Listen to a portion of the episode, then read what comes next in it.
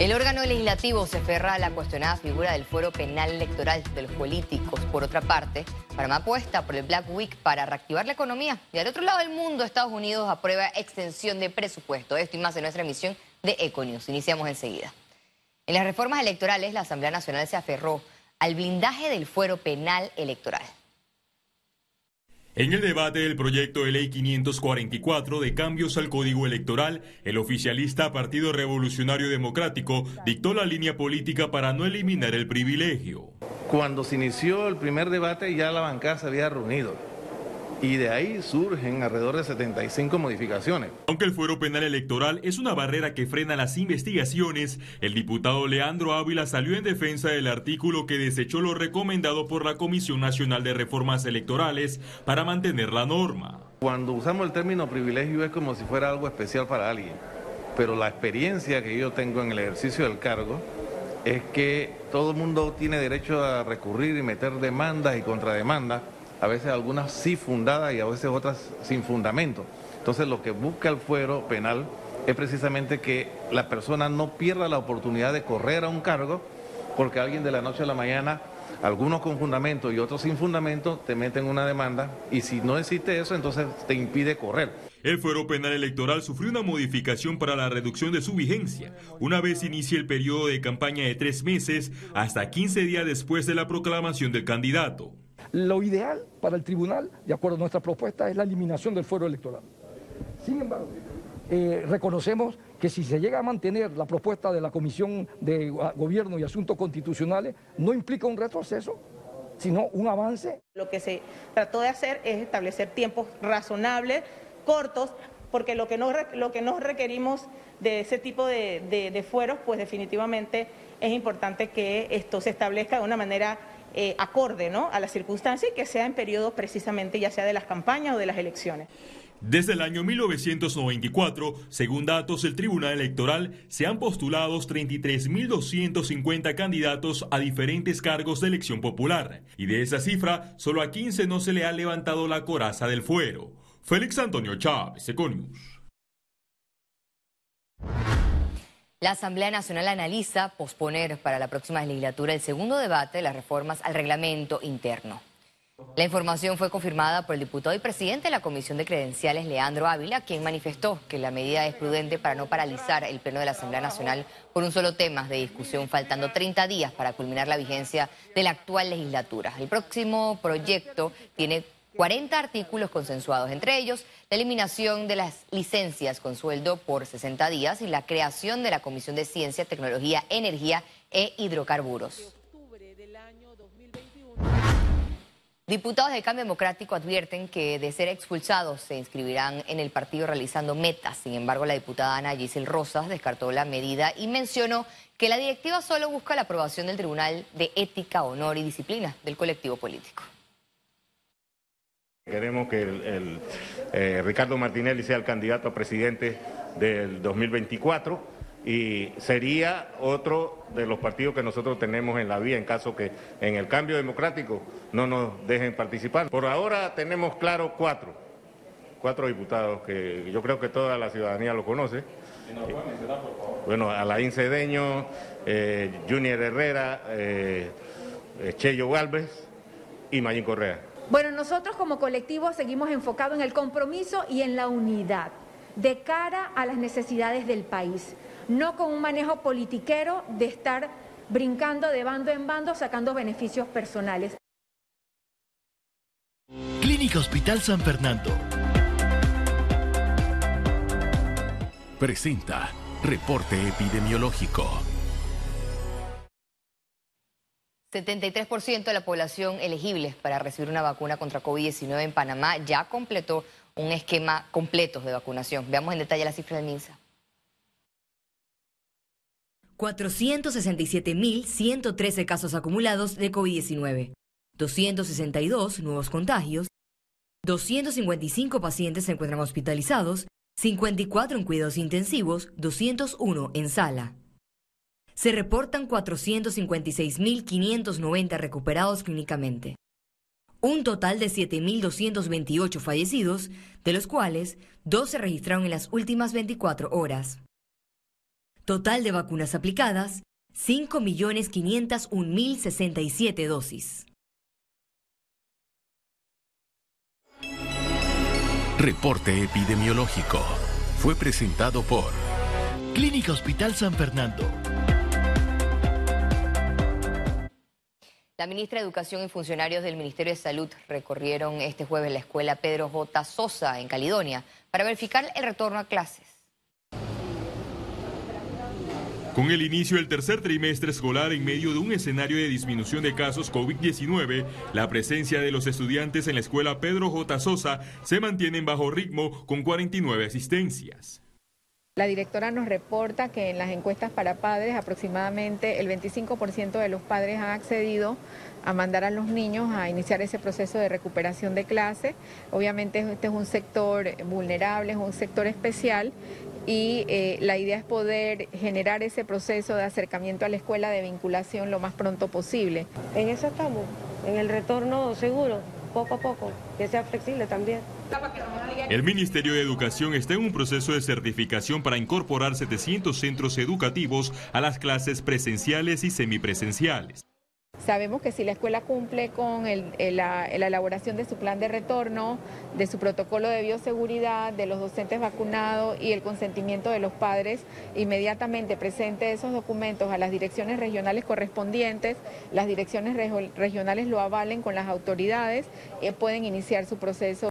El gobierno a mediados de octubre espera lograr la apertura de 2.800 escuelas. ¿Cuál es el apuro? ¿Cuál es el sentido de las cosas? Entonces nosotros queremos que se cumplan las cosas de manera objetiva, que se certifique y se valide en las escuelas.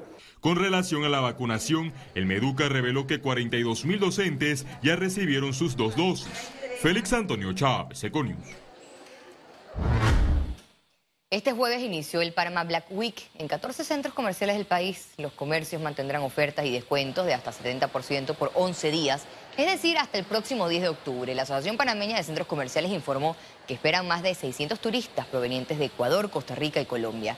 Por su parte, la APODECO se mantendrá fiscalizando el cumplimiento de precios y garantías preferiblemente no traer niños a los centros comerciales, el medio de pago, utilizar eh, algún otro medio que no sea efectivo, cuidar sus pertenencias, la cartera adelante, son las recomendaciones que nos hace eh, el personal de la policía. Eh, deben de tener tachado el precio anterior y mostrar el precio con el que se está promocionando la oferta y eso es muy importante. También otra situación que hemos encontrado es que cuando el consumidor se lleva el producto hacia el escáner, hacia la caja, en el escáner tiene otro precio. Recuerden siempre que según la ley se debe este, proporcionar al consumidor el precio más barato. Más de 700 policías fueron asignados para la operación Recuperación Económica en el marco del Panama Black Week. El despliegue policial inició este jueves y se extenderá hasta el 31 de octubre con la presencia en todos los centros comerciales para el país, zonas pagas, áreas del Metro Panamá y plazas bancarias. Habrán dispositivos de control en las principales avenidas, carreteras panamericanas y en los corredores norte y sur. Según la Policía Nacional, la medida es una estrategia de refuerzo que no debilitará la presencia de las unidades en las urbanizaciones y poblados. Es un evento eh, y un esfuerzo adicional que se está realizando precisamente con el propósito de cubrir ese desplazamiento de las personas a los centros comerciales, ese movimiento o ese incremento de personas que se va a generar en las áreas intercambiadoras eh, de pasajeros, como son las estaciones del metro, eh, las estaciones, de las zonas pagas, pero manteniendo siempre la presencia en las áreas residenciales. Definitivamente su pregunta es oportuna porque también hemos tomado esa consideración y hemos tomado algunas medidas adicionales. Precisamente eh, el refuerzo que estamos contemplando adicional a las medidas de seguridad rutinaria es la que estamos tomando en las áreas de los corredores.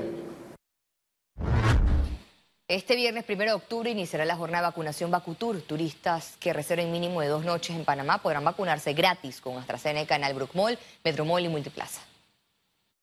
Eh, la AIG ha desarrollado pues, la plataforma, como saben, de citas especiales para que las empresas turísticas le saquen la cita eh, a las personas de, que se desean vacunar en Panamá.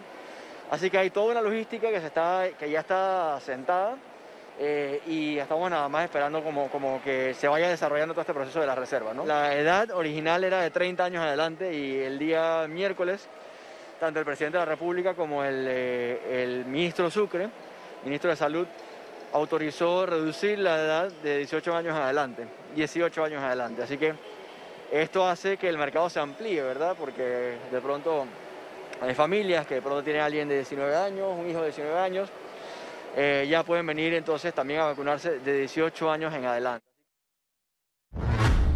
Avanzan los trabajos de preparación en la vía panamericana a la altura de Lomacoa. Este jueves se habilitaron los dos carriles reparados culminados esta etapa. Ahora comenzará la segunda que consiste en la excavación de los otros dos carriles para reemplazar la tubería que ocasionó el hundimiento. La Teletón 2030 se realizará de forma presencial los días 17 y 18 de diciembre. La embajadora estrella de este año es la niña Lucía Ailín Sánchez González. Los proyectos meta de esta edición son el reforzamiento del proceso nacional de vacunación por medio de la vacuna TON 2030. Este año cambiando un poco el formato, vamos a la arena Roberto Durán y la idea es gozar tanto artistas internacionales como sentirnos orgullosos de esos artistas nacionales que año tras año nos apoyan. Para nosotros es un gran orgullo, hemos apoyado la Teletón desde el día 1 cuando nació, pero somos muy orgullosos patrocinadores y productores de la Teletón 2030 desde hace 34 años.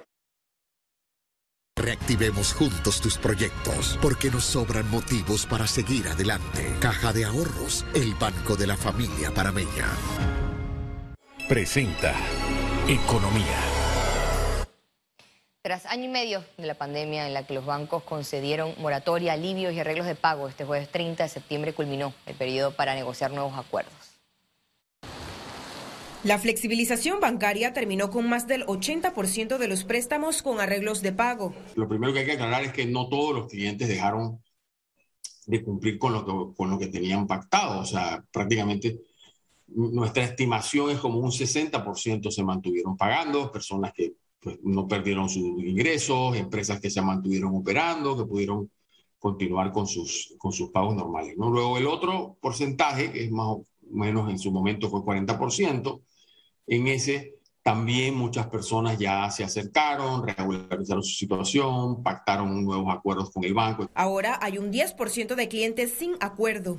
¿Qué ocurrirá con ellos a partir del 1 de octubre? El banco va a intentar contactarlas y por eso es que estamos diciendo que es mejor que las personas se acerquen, a pesar de que ya no pueda haber el mismo nivel de flexibilidad, para tratar de llegar a algún otro tipo de, de acuerdo. ¿no? Probablemente sea el, el, el, tipo de persona que va a sentir una presión más grande, ¿verdad? Una presión de parte de los bancos tratando de localizarlo, tratando de saber dónde está y haciéndole una presión más intensa para que venga a hacerle frente a sus compromisos. Aseguran que no es el interés de la banca reposeer garantías. En tema de créditos, su capacidad está en mejoría. Eventualmente habrán ejecuciones, por supuesto que las tiene que haber en algún momento, sobre todo esas personas que ignoran el llamado del banco, ¿no? Que ignoran el llamado del banco aunque no tienen, y yo sé que hay mucho temor por ahí que dicen, bueno, ¿qué, qué pasa si no tengo nada con qué pagar? Dígalo. A junio de 2021 habían 400.000 clientes sin negociar con los bancos. Ciara Morris, Econews.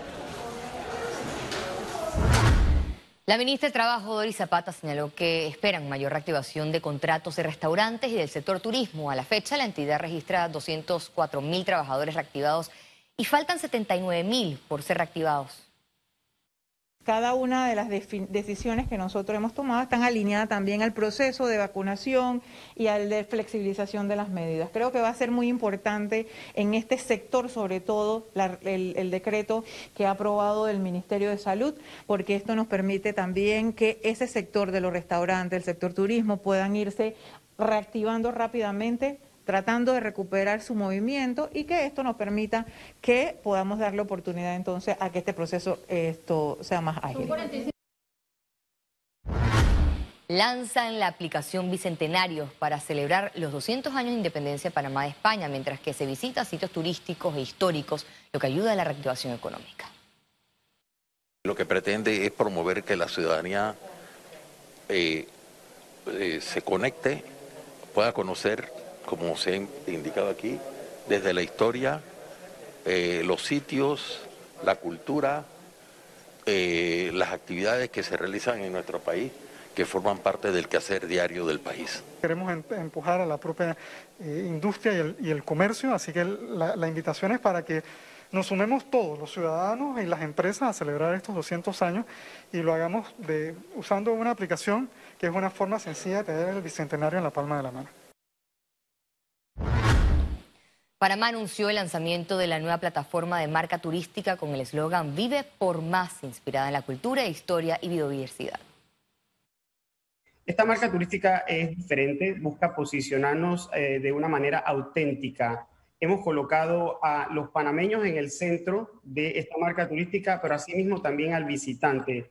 Y el visitante al que vamos a estar llegando son viajeros conscientes, viajeros que buscan experiencias auténticas, que, se mantienen eh, conservadas y que están buscando conectar emocionalmente con el país y dejar también un impacto positivo y económico una vez que se, básicamente se van del destino. La Unión Europea mantendrá a Panamá en su lista negra de países no cooperantes, a pesar de los esfuerzos del gobierno panameño de cumplir y adecuarse a los requerimientos internacionales.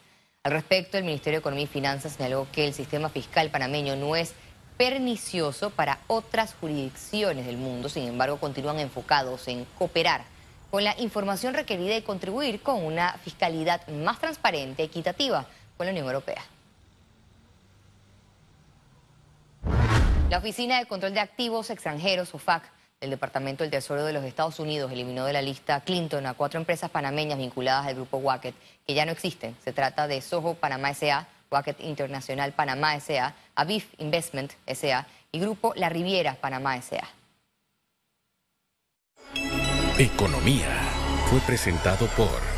Reactivemos juntos tus proyectos, porque nos sobran motivos para seguir adelante. Caja de Ahorros, el banco de la familia parameña.